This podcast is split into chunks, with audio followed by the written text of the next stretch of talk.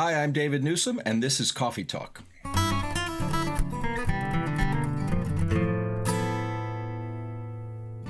Hello, and welcome again to the official podcast of the guitar department at Berklee College of Music. My name's Ian, and we have another episode of Coffee Talk for you. This week, we're joined by guitar professor David Newsom. David's an acclaimed educator and performer of both jazz and classical guitar, and he's taught at Berklee for over 30 years.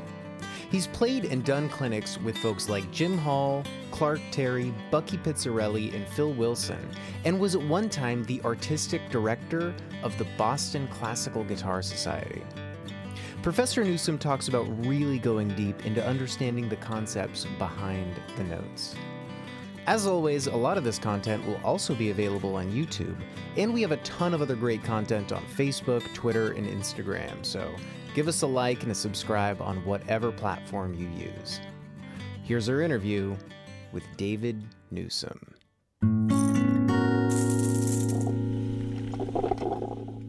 Hi, everyone. I'm Kim Perlak. I'm the chair of the guitar department. Welcome to another coffee talk all of us here at Berklee College of Music. We've got Cheryl Bailey here as usual. Hey, Cheryl. Hey, everybody. Coffee cheers. And our senior coordinator, Ian Steed, is also here. Hey, Ian. Hey, y'all. And today, our guest is Professor David Newsom. Hey, David. Hey, everyone. nice mug.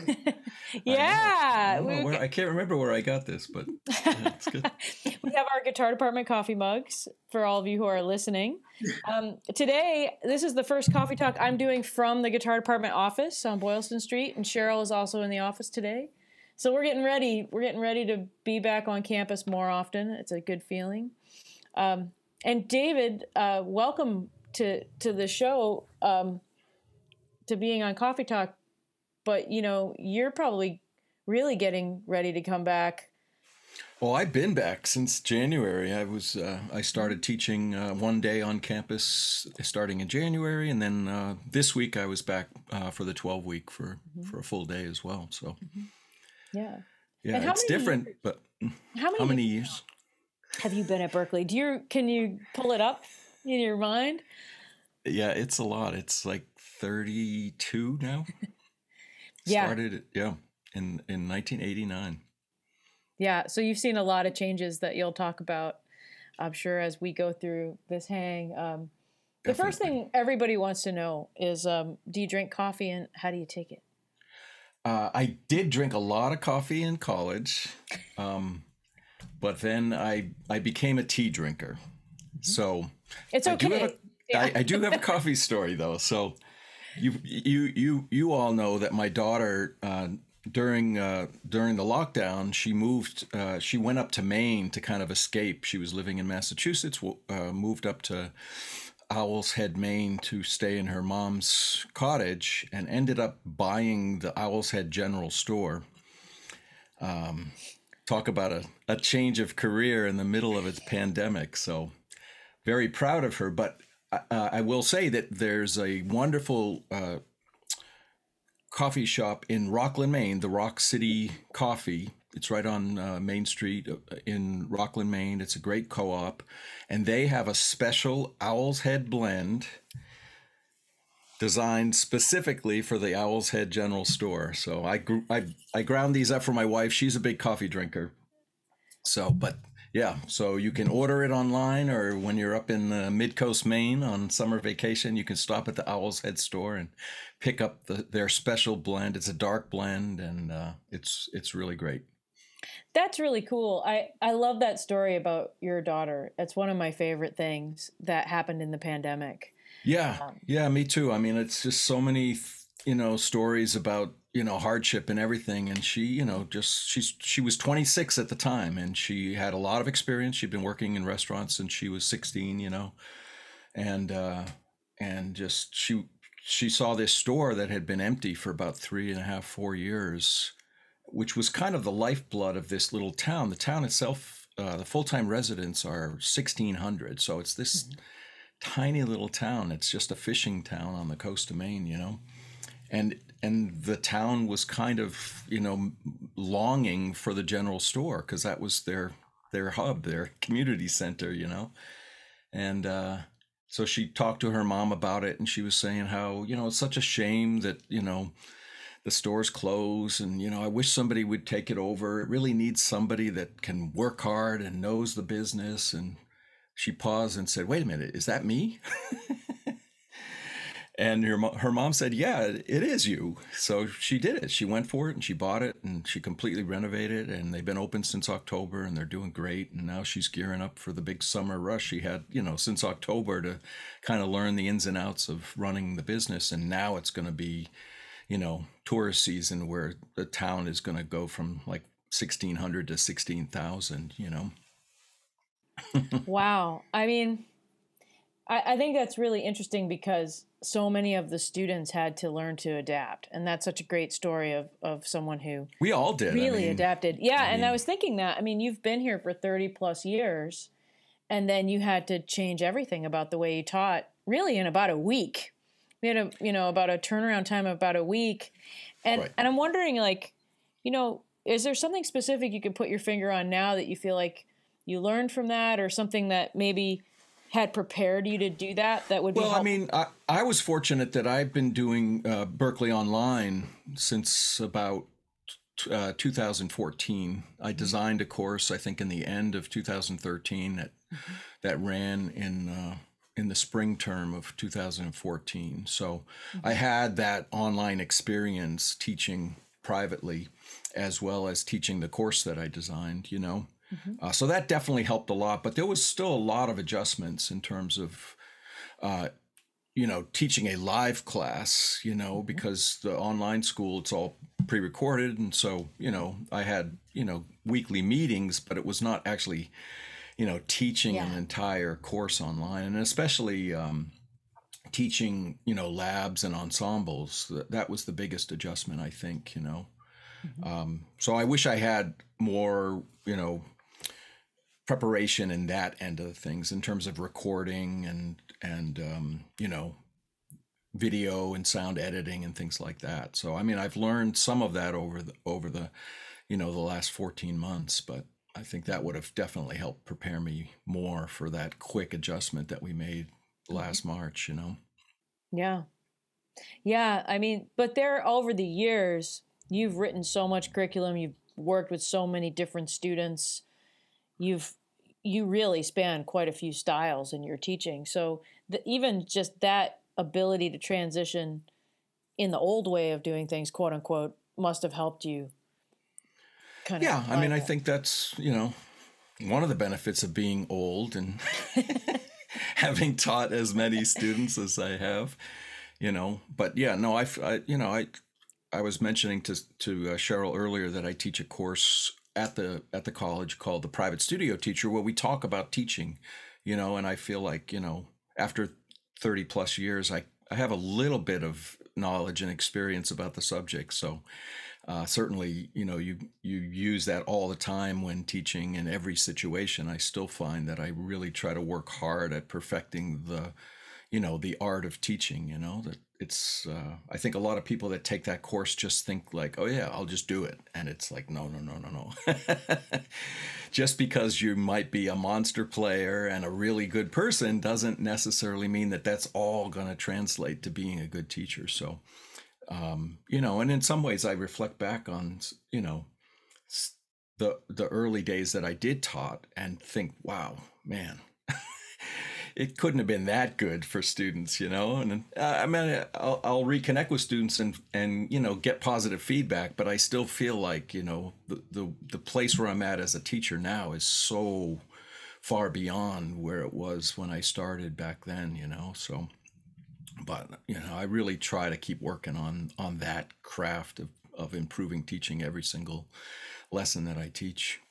David, don't you think that's so similar to uh, how we develop as players too? Because over the years, you get presented with students with so many different perspectives, and not no one learns the same way, and so you have to kind of go through so many possibilities.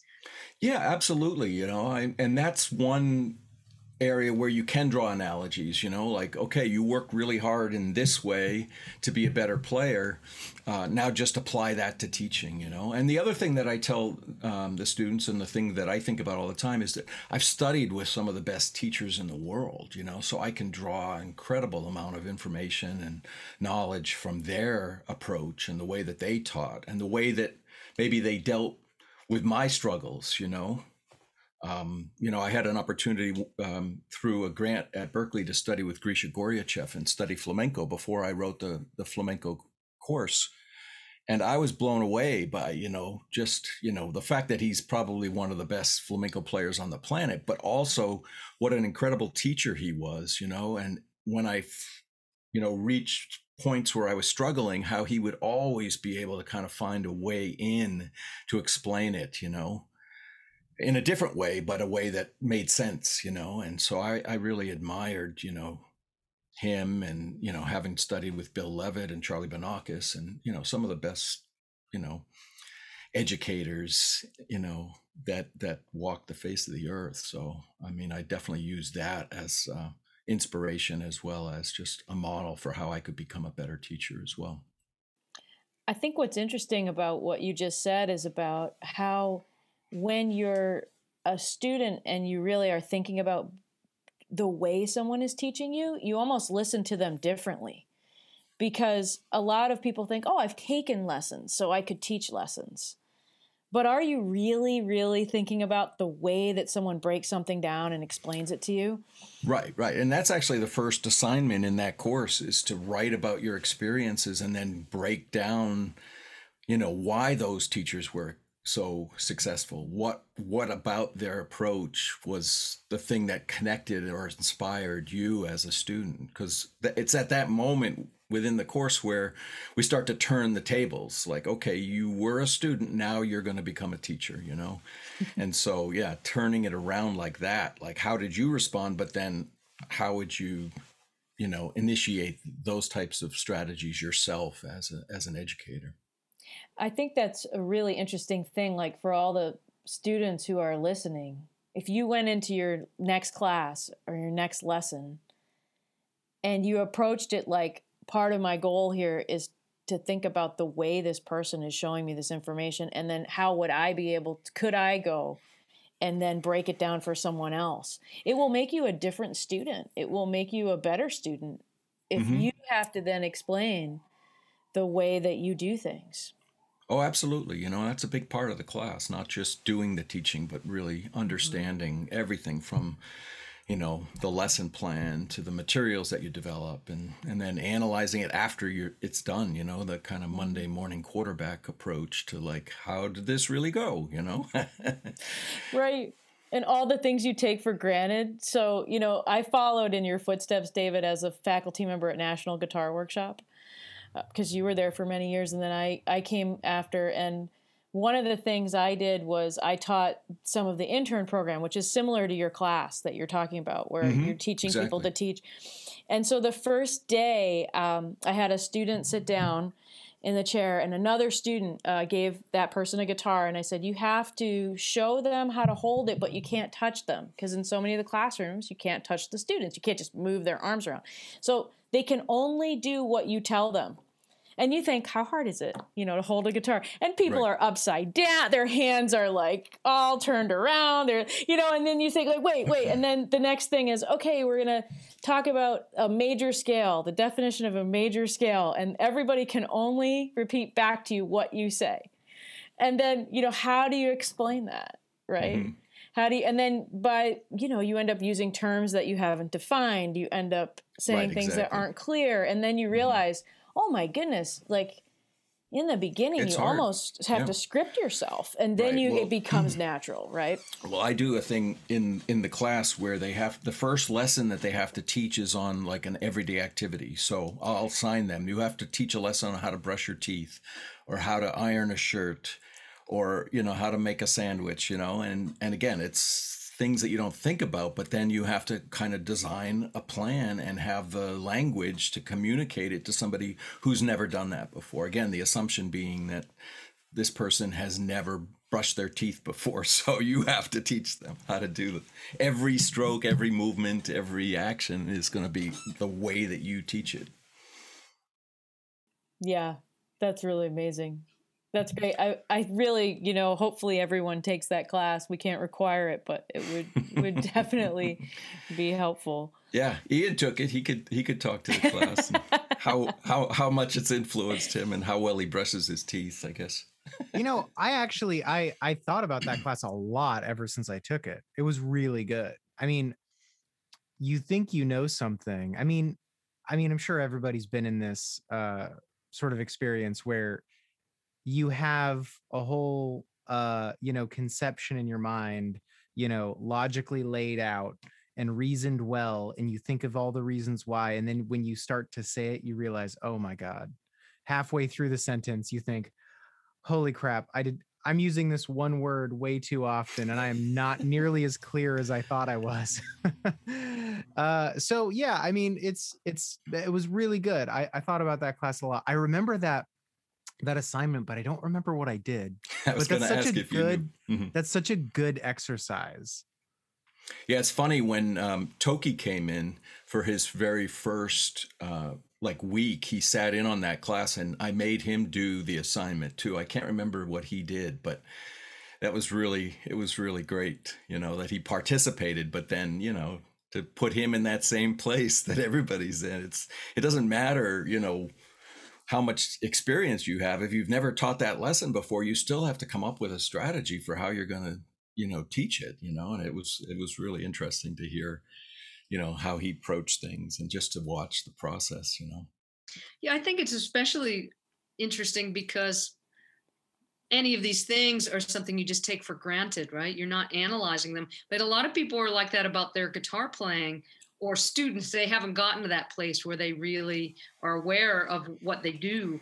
You know for instance if they have things going on with their technique that might be out of alignment or whatever maybe that's the first time they even thought about that like wow okay, right and, holding the guitar wait do i even know mm-hmm. how to hold the guitar? You know? Right right and it's all encompassing you know and that's why i find like one of the areas where i've really changed a lot of my teaching is just asking more questions you know? Not so much because I don't think they know the answer, but it's important for me to hear how they, you know, answer it. And I'll ask them to explain it as if they were teaching it to somebody else as a way to really uh, figure out if they truly get when they shake their head and said, "Yeah, I get it." I want to hear them like explain it and process it and then be able to really do it before I'm convinced that they know that uh, you know they've understood the, the the concept, you know. So you know, to that point, I I think that as I became a better teacher, I definitely became a better player. There's no doubt because when you have to break something down, then it, you think, well, how do I do that? Right. Or am I doing that? you know, start do- questioning, yes. you know, am I really walking the walk or am I just mm-hmm. telling everybody else the way to do things and then I'm ignoring my own deficiencies, you know? Or with some things, I think, like, you know, David, you and I both study classical guitar coming up, and there are some hard and fast rules when you're starting about your technique because you don't want to hurt yourself. So you can never do certain things. Certain fingers plant on the strings and other ones don't at these times. And, you know, I found myself later when I wanted to do things like play slide and do other things, I would think, oh, you, you can't do that with your right hand. You can't put this.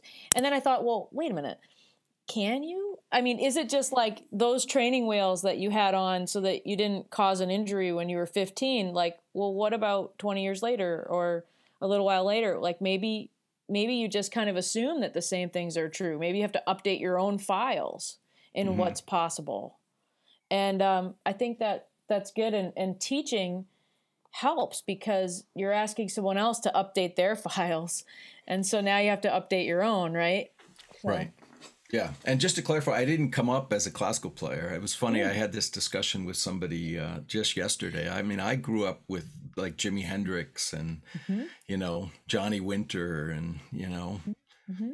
bands like that. And um, I was lucky. I did when I started to get more serious about the guitar. I did study with a great guitarist from Atlanta named Bob Shaw. Mm-hmm. Um, who was actually in the service band, uh, just like Larry Baione, you know and uh, so he really got me kind of more centered in terms of both uh, my physical playing as well as just my understanding of kind of jazz and theory and you know harmony and things like that. So I was really lucky that he he really got me ready uh, and prepared to to enter as a Berklee student. But I didn't really study start studying the actual classical guitar until like after my junior year at Berklee. I mean, the curriculum at Berklee at the time, talk about changes, was all pick style. You know, I mean, that was Bill Leavitt's thing. It's pick style guitar. You know, kind of his like counter conservatory approach to developing a guitar department. You know, and uh, but he really placed an emphasis on learning classical repertoire. So I was playing all kinds of classical repertoire with the pick on on my my 175. which was crazy to think about now, you know, but it really was a, a, great discipline in terms of, you know, applying that technique to really challenging repertoire and having to deal with all the mechanics and the, as well as the, the musical considerations. Um, but I fell in love with the music itself. And that's what really, you know, spurred me to want to start studying the actual classical guitar and uh, and learning some of those techniques. So I, I, was definitely a late bloomer when it came to studying classical, you know. And then I went on later and got my master's and had a chance to kind of focus in on, you know, really focus in on learning the classical guitar. That's a great story. I, you know, when someone there's the kind of a myth maybe that it dispels too, and in a way that you assume that if someone is a great classical guitarist because of the demands of that style, you must have started really young and I think it's really nice to hear that you know there's there's an element of just sort of falling in love with something and pursuing it that transcends that and I, I, there are other examples of that too that would surprise people i think if they yeah i was going to say I, you know? I think of a lot of the people that i know who i consider to be great mm-hmm. classical guitarists and i don't consider myself in that category but, but other great classical guitarists um, a lot of them did start out on electric guitar, you know, and at some point make the switch. I mean, I think I remember sitting down at lunch with some of the guests that came to Berklee and hearing stories of, you know, them starting out playing electric guitar as well, you know. Yeah, absolutely. Um, so that um, takes us really nicely to a question we always ask, which is about Berklee first days. So you were a student here. And oh yeah, I've got a good member. story. Would you, yeah, would you share one? With us? Yeah, well, my story is really crazy. Um, so, anyways, yeah, um, there was a, a gap between the time that I graduated and the time that I, I got hired, but I was still living in the area. So, and I was really good friends with Bill Leavitt and Larry Baione. I had had the chance to study with both of them, and it was right when Larry kind of took over and became the chair.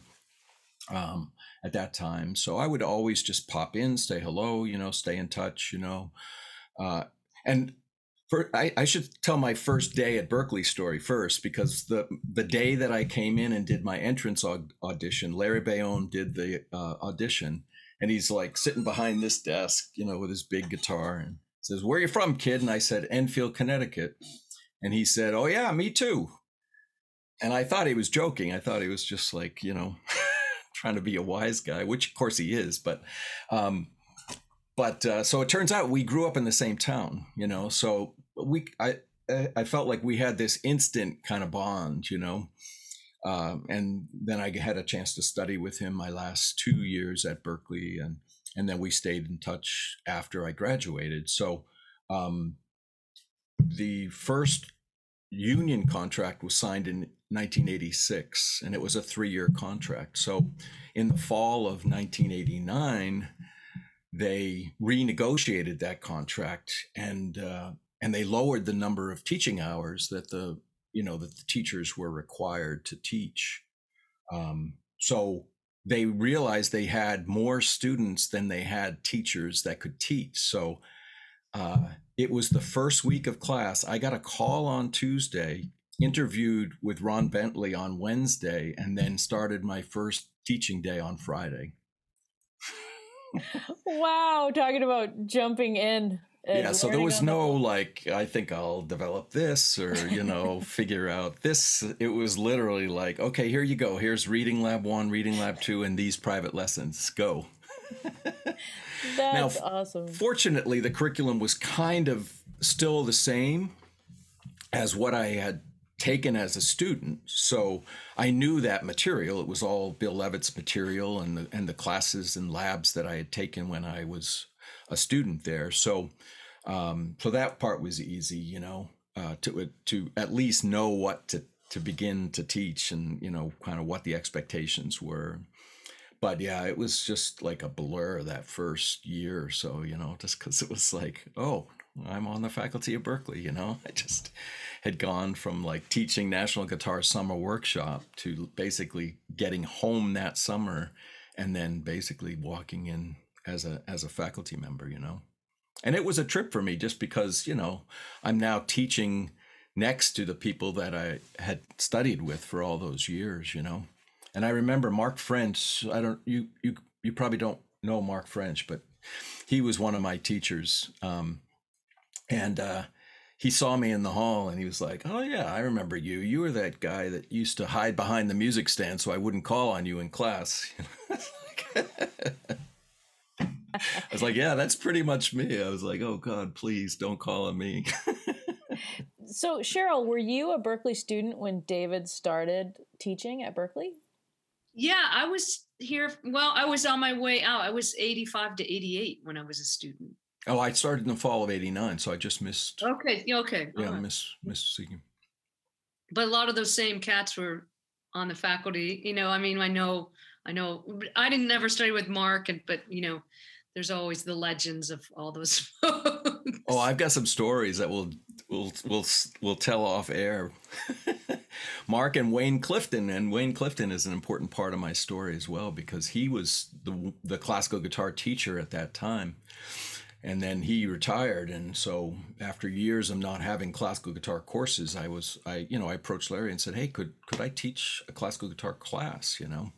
And so they they um, took that ensemble which had been kind of left dormant for for many years and they they brought it back. And so that was the kind of this you know the re the big rebirth of of kind of that classical guitar program at at the college because they didn't have anything prior to that so, David, that was kind of my next question. It was about um, as you came and you started to develop as a faculty member, and parallel to that, you're developing your own playing and musicianship.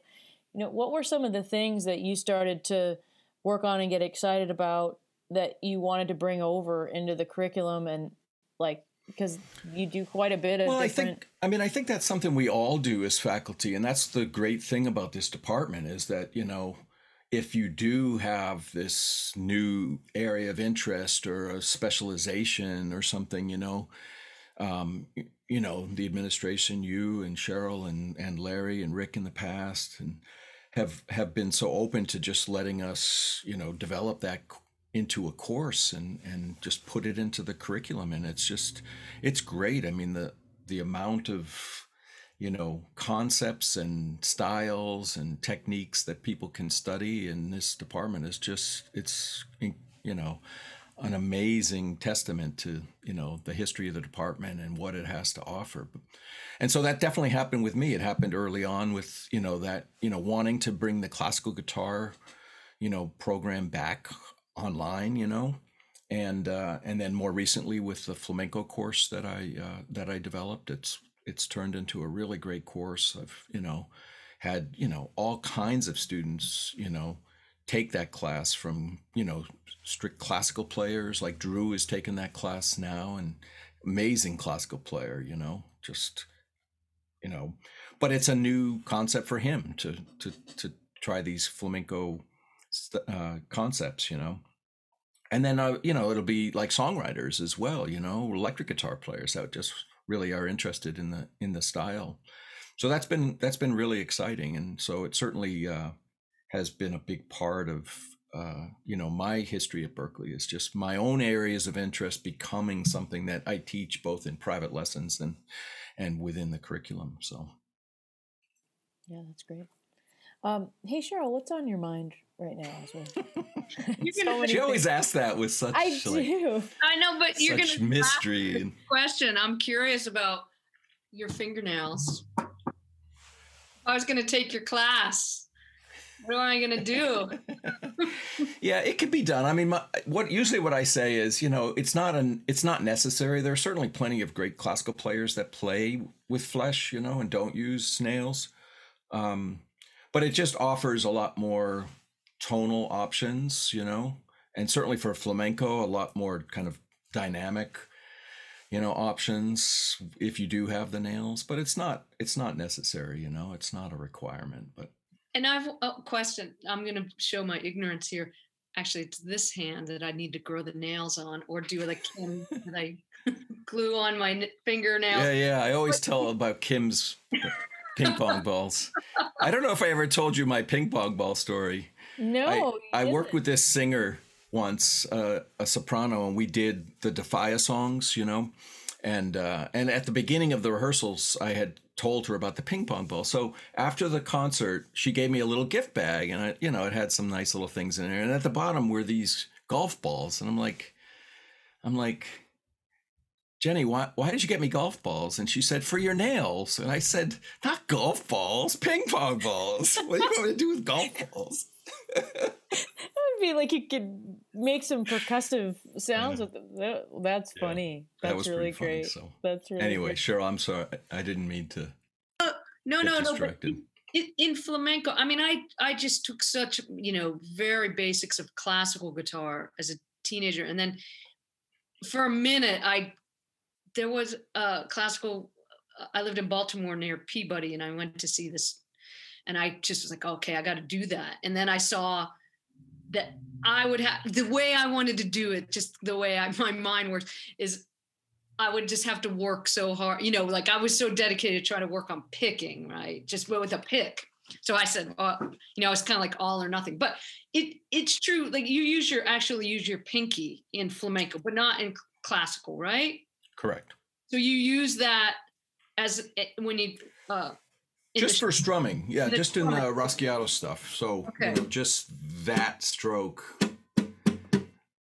in that way. So and that's what i tell the students is that you know the thing even if you're an amazing fingerstyle player you never do this. It's always this. It's like you know only going to the gym and and doing you know pull-ups and never doing you know anything where you push out you know so it's really uh, learning that technique. And yeah, the pinky is used, but it's only in that kind of Rasgueado kind of uh, approach where you're playing out and strumming down.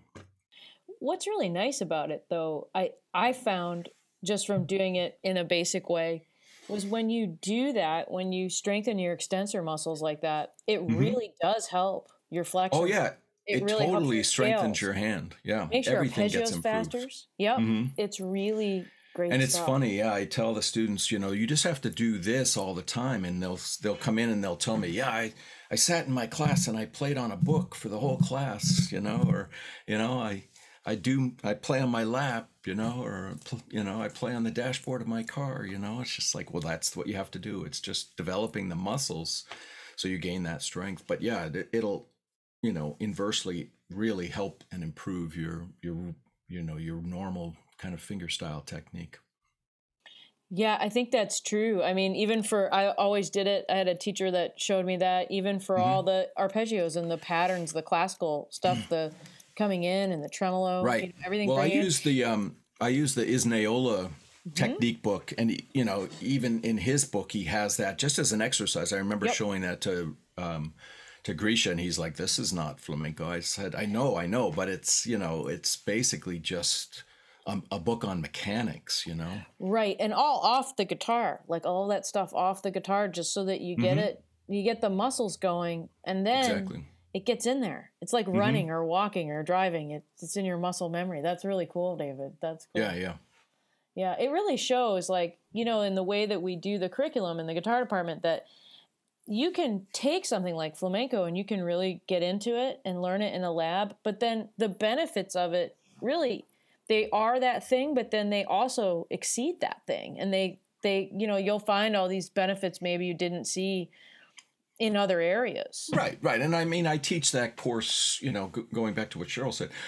I teach that course like this is just you know uh, an introduction to this, you know, this music and the and these techniques. Mm-hmm. You know, 99.9% of the students are not going to become flamenco players, you know, but they're going to basically take that, put it in their toolbox and figure out other ways that it it could maybe benefit them or become part of their writing or their playing, you know. And and so we'll look at like some of the solo acoustic players. There's a lot of those Candyrat players that use amazing techniques in both hands and some of that is rasgueado so even if it's just like okay i'm going to compose and use this technique or i'm going to try to play you know this song by daniel padim or one of those other other artists that use those techniques it's like now you'll have a better basis for you know what's happening mechanically and not just like flailing your hands and hoping that you get it right you know?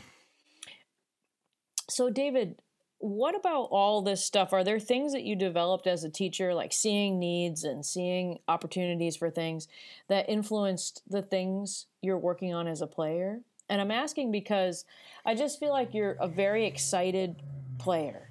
Like you're always into something. I, I follow you Excitable on Facebook. Boy. Yeah, you're like, you know, like you you you play jazz guitar. You're in several different ensembles that you lead in different styles. Um, you have extended range, like you bring in these guitars with ten strings and eight strings and seven strings, and I think we said at one time That's not... you have more strings than any other person in the guitar department in your home. And um, but I think it's really cool that um, your professional life as a performer is very stylistically diverse, and yet I'm sure in you find all the connection points in yourself in your practicing? Well, I mean, I joke that I'm a Gemini, so that it's kind of like you know, the whole idea of doing both nylon strings and electric guitar.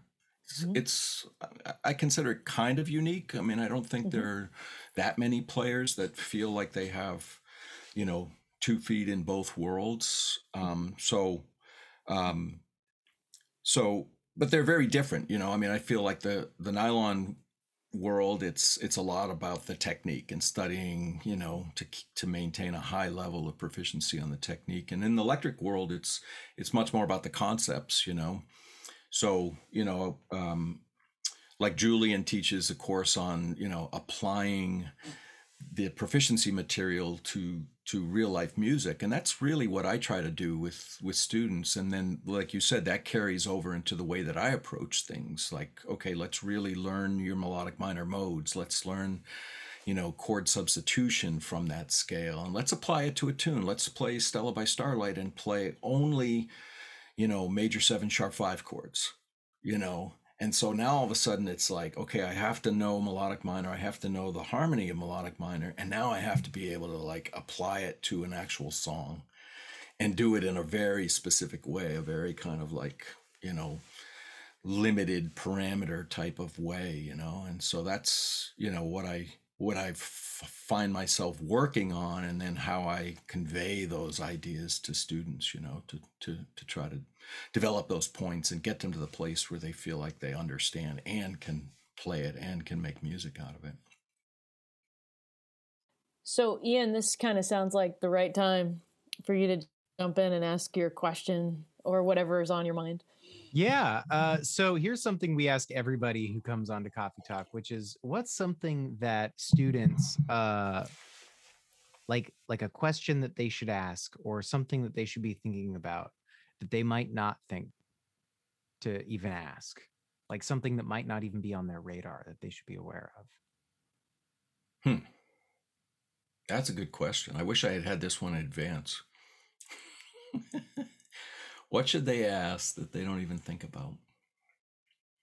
I don't know. It, I, that's that's hard for me to answer off the top of my head. Um, but I guess you know one thing i noticed like teaching i have i had uh, probably half a dozen first semester students on monday you know and man some of them were incredible players you know but it the nature of learning guitar these days is so different than when we were coming up you know i mean i had a chance to study with a great teacher and learn concepts and you know interact and they learn from videos, you know?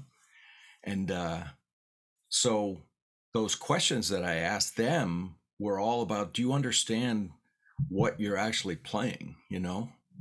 So I guess the question that I would say is, you know, help me understand what I'm doing, you know, help me get into what's actually happening within the music, you know? So, I mean, I saw somebody play a great version of Black Orpheus that they learned from Luiz Bonfa, and then somebody else played, uh, um, I think, an arrangement of Don't Know Why, you know, um, or some other, you know, Pat Metheny arrangement, you know.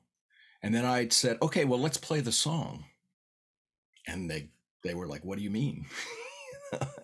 it's like, well, let's play Black Orpheus. You play the chords, I'll play the melody, or you play the melody, I'll play the chords. And they, you know, they weren't able to do that. So it's just, I mean, you know, it's it's hard. Obviously, we haven't been able to play with other musicians, but I think just in general, people are so tuned into, you know, working on this one thing that maybe they kind of miss the bigger picture. Like, and it, it happened to me too. You know, I remember working on Bill Leavitt's arrangement of "Fly Me to the Moon." You know, like in my first or second semester, and and I think that summer after my first year, I was at a family gathering and I was playing that arrangement. All of a sudden, my my uncle started singing.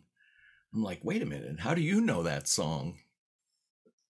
And he's like, what do you mean? It's Frank Sinatra. Everybody knows that song, you know. and it was a real lesson for me at that moment. Like, I I don't know this song. I know the arrangement, you know. Um, but so it really um again influences the way that I teach, you know, especially with because I see so many solo like fingerstyle players, you know. I want them to go beyond just kind of the notes, you know, and have a, a bigger understanding of the composition and what makes up, you know, the melody and the harmony and how it all fits together and then how to do it, you know, themselves ultimately you know? I had a student this morning one of my online students say you know i have 10 chord solos i know he said so at a minute and a half i have about 15 minutes of repertoire. And i'm like yeah right you know? And uh and so i said okay so let's work on just learning how to be a solo player you know take those songs right? Take you know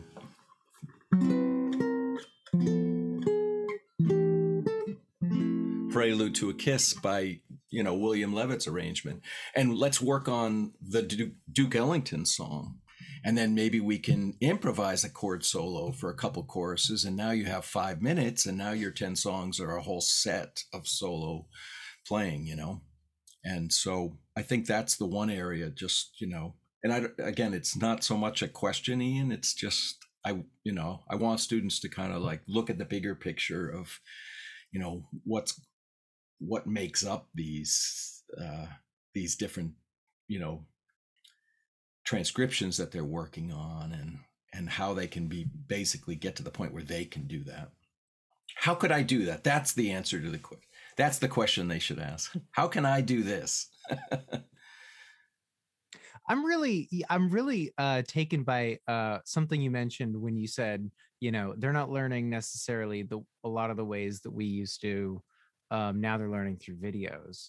And i think it's an interesting development when there was a generational thing uh, when people started learning from records right and you know before when somebody would learn from somebody in their community or from somebody that they knew and they just started picking things up from records and then you had all these self-taught musicians who were playing cool things you know and well i think know, that I'm, always existed i don't know maybe cheryl can talk to this too um, i mean you know i feel like people have always kind of learned from records you know maybe even before the community thing you know but i don't know maybe just because so much of the video is like tutorials you know it's like people teaching and maybe they're not as credentialed as you know some of the folks in the Berklee guitar department, or you know, um, or maybe have different ideas about how to approach things and, and, and learning things. So.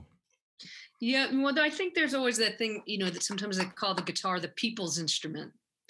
There's a there's an accessibility to it that invites everyone in to a certain level, maybe a superficial level, or hey, I can, you know, yeah, I can play this as I learned it, but that the thing that we're doing and what you're doing is now let's take that deeper. And also you know just the history some some maybe you know people get caught up in if they're a younger person maybe thinking all that's happening is happening right now when you're talking about well yeah well duke ellington or or we go back to bach you know or we go back to you know the renaissance or what you know whatever. I mean there's a whole history of music that you need to sink your teeth into. So i guess you know on one level there are lots of people out there that can play the play the guitar and right. it's fine you know like playing that arrangement just as you learned it. But to go deeper is is the challenge and and having someone like you there to guide a student in there and see how wow how many dimensions there are to to anything any piece of scale a chord a piece you know a piece that you're working on Right, right. And maybe going back to Kim's original question about the, you know, kind of first days, I think that's something that's really changed, you know, through my tenure at berklee is just, you know, I remember like teaching really high level students early on and being like so insecure. Like, what am I going to show this person? They sound so amazing, you know? And sometimes Jim Kelly would do like go off to Italy and do the Umbria Jazz Festival, and I would sub for him. And he had like all the really high level students that had heard him at Italy, you know, festivals and come to Berklee to study with him, you know. And I always felt insecure, and and now I I feel like because of the way that I approach things, I, I feel like I could show anybody something or make some comment or maybe highlight one thing that they hadn't thought about, you know. And so that's kind of what I try to do. If I'm listening to somebody for the first time, I'm trying to find that place where maybe they're not thinking about something in a certain way, or maybe they're, you know, it could be a technical thing, you know. Um, but I, I never feel like that insecurity anymore. I feel like, you know, no matter who it was, you know, if Pat Metheny came in, I'd be like, yeah, yeah, you could work on that squeak. Your sound is kind of noisy, you know. I joke, I joke. I'm just. Uh, I think that's true though, and I think it, in some ways, the more experienced you are, the more you realize you do want to learn from people about different things. You know, it always strikes me like you meet people who you idolized, and and they're like, "Hey, what do you do? Oh, oh, you do that? Okay." Listen, you play class. I have a problem with this finger, and like, how do you get that tone to be fatter? And because we're all trying to get better all the time. Right, right. Well, I heard right? you talking about you know your conversation with Jimmy Page. I mean, yeah, it's like that's, that's right. just amazing, you know. yeah, that's you know? right. Like he he was so thrilled. He was like, "Oh, I can't. I'm so glad to meet you. Listen, my A finger's giving me a hard time, and mm-hmm. like, how do I get that melody to come out? And this is all. And you know, we're playing guitar in our arm because we're at this dinner thing, and you know, and it was so great, right? You know, um, and of course, like it was funny because it was a piece that he wrote, a piece of music that he wrote that made me have to study classical guitar so that I could learn to bring out that melody better. And then, you know, all these years later, I'm with him at a dinner, like telling him, you know, no, no, no, work on your A finger. That's going to be the way to go. You know, uh, it was really good. It's, you know, it's so fun. And I, you know, David, I was talking to an incoming student today and we were talking about the proficiency materials, right? And he was asking me what they are, you know, all mm. of the vocabulary that everyone goes through every semester at berklee and you get tested on it. And it's basically your modes and your triads and your four part chords and arpeggios and and I was telling him, well, you know, all the styles of music that you love, all these different styles are made of the same stuff. And so if you know all these materials really deeply, and then you pick the styles you love, and, and as you and Cheryl were saying, you get really into like what makes that authentic, what makes blues sound like blues, what makes this kind of blues sound like itself versus this other style it's all the way you use the stuff. And so if you mm-hmm. already know the stuff, then it's like, oh, well, I'm really just studying the authenticities and the nuances and the history, but I've got all my modes in hand. I've got all my right. triads. I know where I am on the fretboard. And, you know, most of what you're talking about, which we've all experienced, is when you run into a wall, it's because you don't know the materials. You only know them in a certain context. You can't take them out of context and use them somewhere else. Right. Yeah, yeah. I remember there was a recent post on Facebook, you know, about the proficiency materials. I forget it was like the cycles or something like that. And people started like piling on and complaining. I'm like, all of that stuff is just learning your instrument, you know? Why would you not want to learn the instrument in mm-hmm. any way, you know? all different, you know, you know, ideas and uh, concepts, but just learn the instrument so there are no limitations. And I feel like that's what this curriculum does. You know, eight Right. semesters of this curriculum, there's no, you know, gaps in terms of what you should be able to do because all that knowledge is there that foundation is there you know Yeah, that's fun. It's a funny thing to complain about too, like voice leading. Like, oh, I don't want to learn how to voice lead on the instrument. Like, there, that's if there's one thing that all styles make you do, if you cannot voice lead well, you will not be successful. That would be the one thing.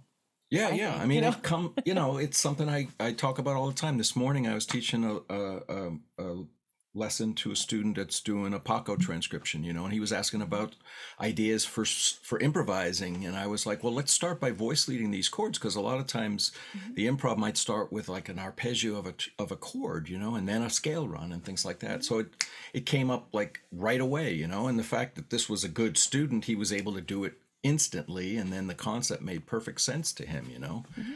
But for somebody that says i don't want to voice lead it's just like Well, you know, and I don't want to sound like I'm making fun of it because I'm not. Because I think sometimes when people say I don't want to do something, it's because it's really hard and they're Right. afraid they they just get frustrated with it and they're afraid like, "Oh my gosh, there's this thing I can't do. What does Right, it say about think- me?" Right. And as it, as teachers, if we can show them how it can be used, you know, what is the application of this information? So again, that's where I think knowing the individual student is really important as well. Find an example in the music that they like or the music that they play or a song that they wrote. I had a student this uh, past spring who was a songwriter, and that's all we did was just kind of work on his songs, you know.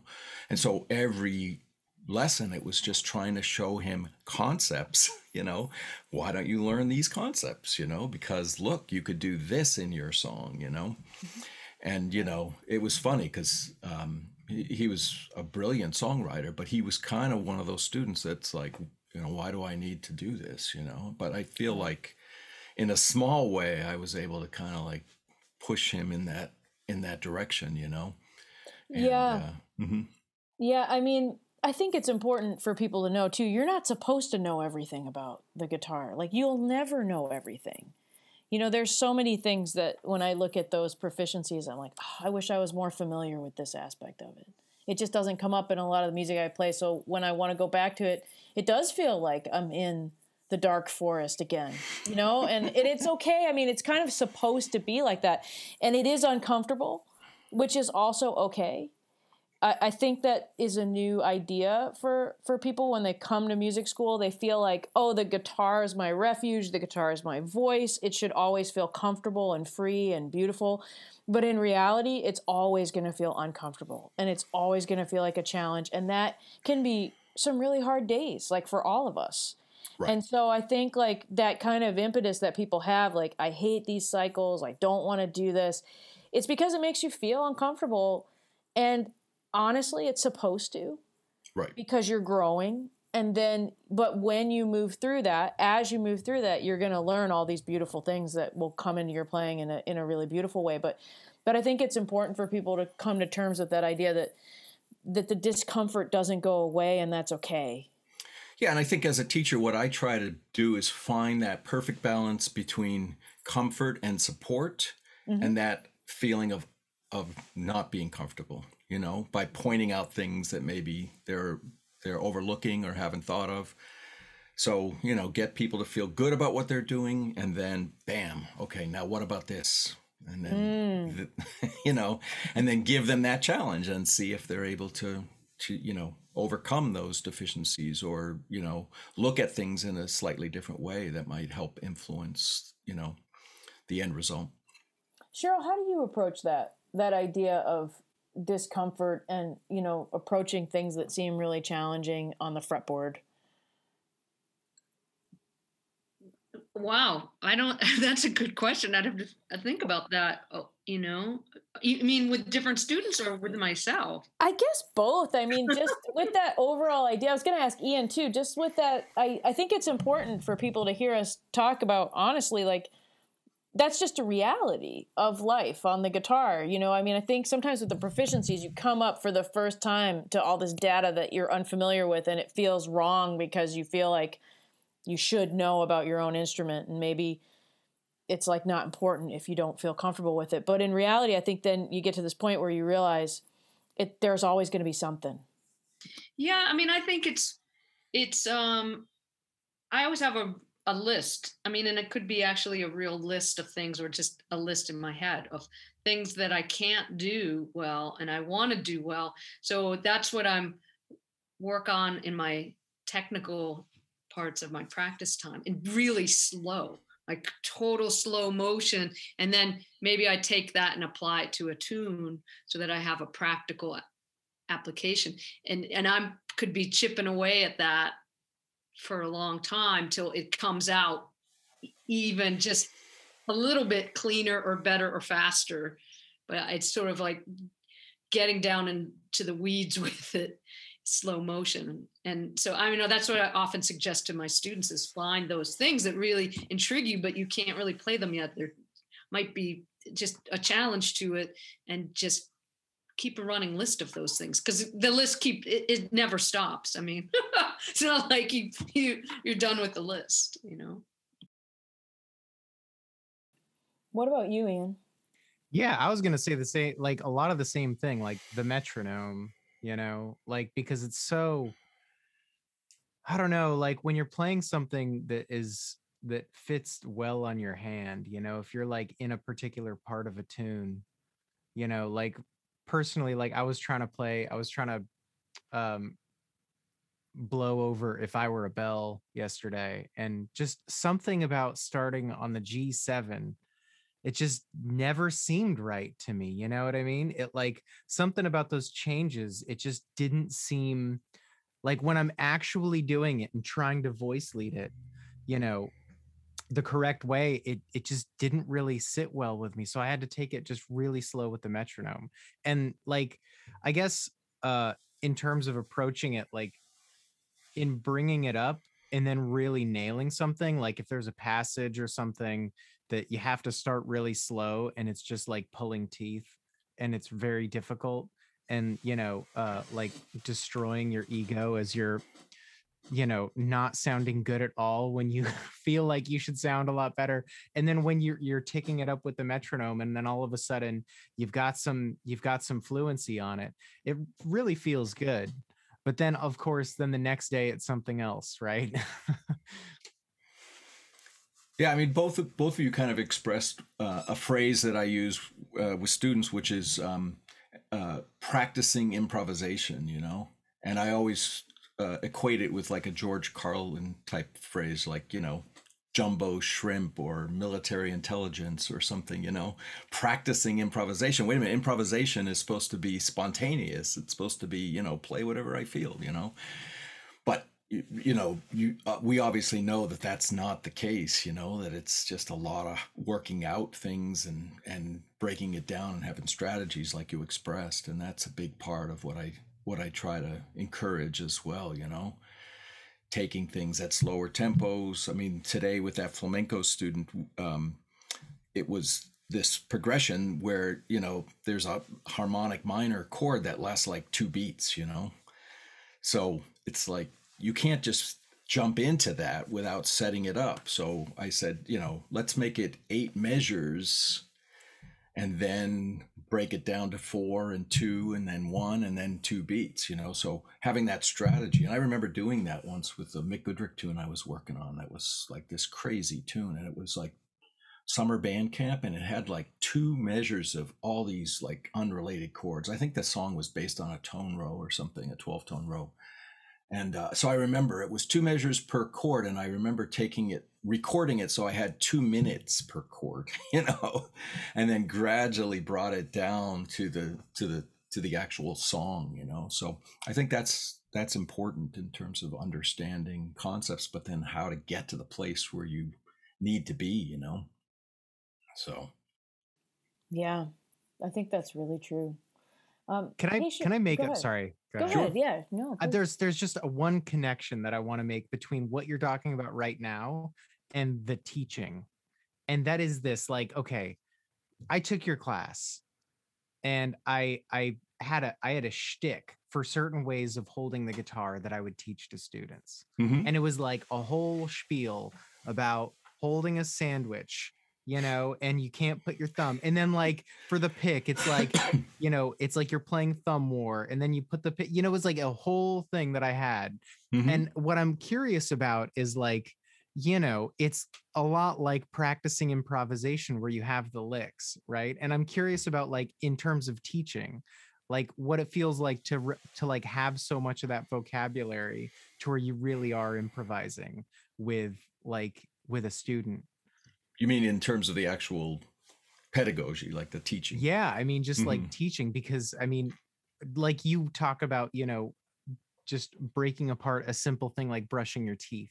You know, you really have to like have a, a, system laid out ahead of time.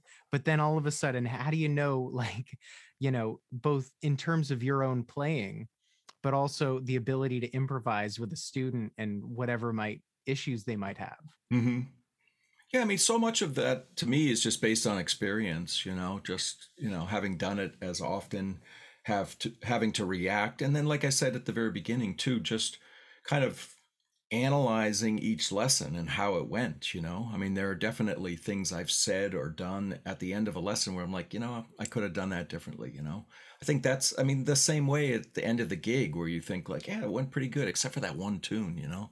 I actually did a gig last night, you know, and I'm still thinking about this one tune. I just didn't count it off right, you know, and it just ah, you know, tune I really like to play and know well, and I just because I didn't count it off right, it just didn't go the way that I had hoped, you know.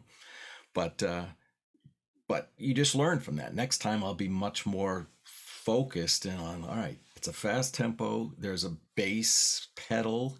Let's get this right before we, you know, start playing, you know. So it's just you learn from from those things. But you know, I, what I've realized, I only learn from those things if I really do analyze it. You know, the again the Monday morning quarterback thing. I use that analogy all the time. It's like you know, Sunday you play the game, Monday you go and you watch film. You know, and you look at all the things that didn't go well. You know, as well as the things that did go well, and then you try to learn from those. You know, so that's kind of the way that I've tried to, you know, improve my my teaching is, you know, and certainly I do that with with my playing as well. That's great. Cheryl, what's on your mind as we're kind of coming to the end of the coffee run today? I, this was really great, David. You, you shared so many just great things about teaching and learning. And you answered my question about the right hand technique in flamenco And, and, and my nails. and the nails.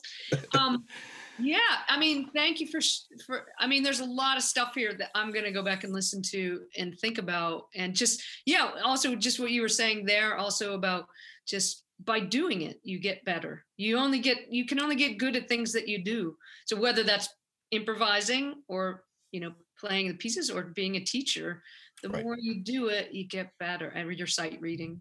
People say, I'm a terrible sight reading. Sight reader. Like, well, what? How many times? What did you practice today yet? No, no, no. Like, well, every right, day. right, right. You, you only get good at what you do. So Right, right. And inspiration is such a big part of it too. I mean, I feel so fortunate being a part of this department because I'm inspired by, you know, the amazing faculty uh, like yourselves and and the students, you know, they just make me want to be a better teacher because they're so hungry to learn. I can't believe like these you know, first semester students and the way they come in. I mean, maybe that'll get you know, tempered a little bit as they get closer to midterms and finals but but right now they're just like a sponge you know ready to soak up anything that you give them you know and that's inspiring and it's like okay yeah i'll give you whatever i can you know to make you you know not only a better guitar player but but a better student and a better person you know in the big picture of things That's really good. That's a really good thought. Um, Ian, do you have anything that's left on your mind here? No, I just really appreciate the way that, you know, you talk Mhm. about it almost sounds like, you know, your pedagogy and your Mm, organizational skills and practice throughout your instrument is exactly how you approach teaching. And I I think that's just really Yeah, yeah, I didn't talk about like the eight string and the ten string, but you know, I mean, there aren't there there are aren't a lot of like eight string guitar methods or 10 string guitar transcriptions you know? So in deciding to kind of tackle those instruments i kind of had to teach myself you know? So that organization helped you know where i would create exercises for the 10 string or i would transcribe you know something for the eight string you know? Take a take the bach cello suites and let's learn those on the eight string because that's going to help me not only you know learn the mechanics of playing this instrument but learn you know teach me to be a better musician as i try to interpret this music you know? So you know i try to i try to be as organized as possible in in in those types of approaches and and hopefully that carries over into the way that i teach as well. That's beautiful. Um Thanks, David, for being with yeah, us. Yeah, thanks today. for inviting me. I didn't. Yeah. You never asked what was in the cup. You know, I, I didn't get to talk about oh, you the did. fact that I'm a tea drinker. You know, you did mention that you had switched to tea. Um, yes, yes. But do you do you want to tell them what kind of tea you got in there? Sure, sure. So I do my own uh, blend. I have um, oh uh, my own blend. Yeah, I have a whole little setup. I, you know, it's kind of off limits to everyone in the family. Don't get near my my uh, my tea corner. You know. Um, so uh, I have a Breville coffee, uh, tea maker, you know, and um, I do my own blend. It's um, Earl Grey, English breakfast, and Scottish breakfast. So. You know, it's really funny because we keep saying that the way people approach their coffee and the way people approach their tea says a lot about the way they approach their music. And the fact that you have taken three different it was only two for a long, long time, and then I did a I did a gig uh, a couple summers ago. I played in uh, Islesboro, Maine, this beautiful, beautiful like island uh, right off the coast of uh, mid coast Maine, and uh, um, there's no hotels or anything on the island, so we stayed with a host family overnight. And uh, and she served a blend with Scottish breakfast tea, and I had never tried Scottish breakfast tea before, and it was so good, you know. So uh, I, I instantly changed my uh, my drinking habits. So now it's uh, English, Scottish, and and Earl Grey. See, everyone, if you reflect on everything David has taught us today about teaching and stylistic development and practicing and performing, it makes a lot of sense that this is this plays into the way you uh, you approach your tea. Yeah, and we can all change. We can we don't have to be stuck, you know. I remember taking my son to a diner in Manchester, New Hampshire once when he was really little and we sat at the counter and the waitress came by and looked at this customer and said, "Hey Jim, you want the usual?" And Wesley looked at me and he said, "Dad, what's the usual?" and it's like then he became a usual kind of person after that. So now but but I think it's good to change. You know, I think it's good, and that's something I've tried to do. You know, with my music and you know with my teaching is just you know be open to change and try new things, and I like that challenge. I mean, I I feel like you know it, at every possible turn I've tried to take on a new challenge. It's like, oh, I like the mandolin. I'll I think I'm going to study the mandolin, you know. And actually yesterday I took a I took a ukulele lesson. So Yeah, I had uh, Hoffman. She just graduated, and she yeah. was in my teaching class. And I said, I really want a ukulele lesson, so I had and a ukulele her teacher, lesson. I know she was your student. Was was Karen? That's Karen such a cool like circle of life kind of thing. Yeah, Oh, her teacher was Karen, and Karen was my teacher when she was. At, I mean, my student when she was at Berklee, that is so cool. and oh, she and the, taught na- National Guitar Workshop. It's like all this, uh, you know. that's awesome. Um, Yeah, I want to mention world. before we sign off that you mentioned Toki earlier, and Mm-hmm. that's Toki Wright for all of you who are listening. He's the chair of pro music, and so um, you can look up uh, Toki and that great major that David teaches the class for. So Yeah, and I should have videotaped because then you could have had Toki Wright teaching how to how to brush your teeth. well, you can ask him now when you go in for your meeting about pro music because he's got it down. He's got the lesson plan down. That's pretty good. Um, no, he's he's great, and he's done great. some amazing stuff for the um, pro music department, which I also teach Mm. in. So cool. Mhm. Well, thank you, David. Cheers to you. thank you, everyone. Thank you, Cheryl. Thank you, Cheryl. Thank you, Ian. Thank you, Kim. Thank you, David. And we'll uh, be with you next time on the next Coffee Talk. Bye, everybody.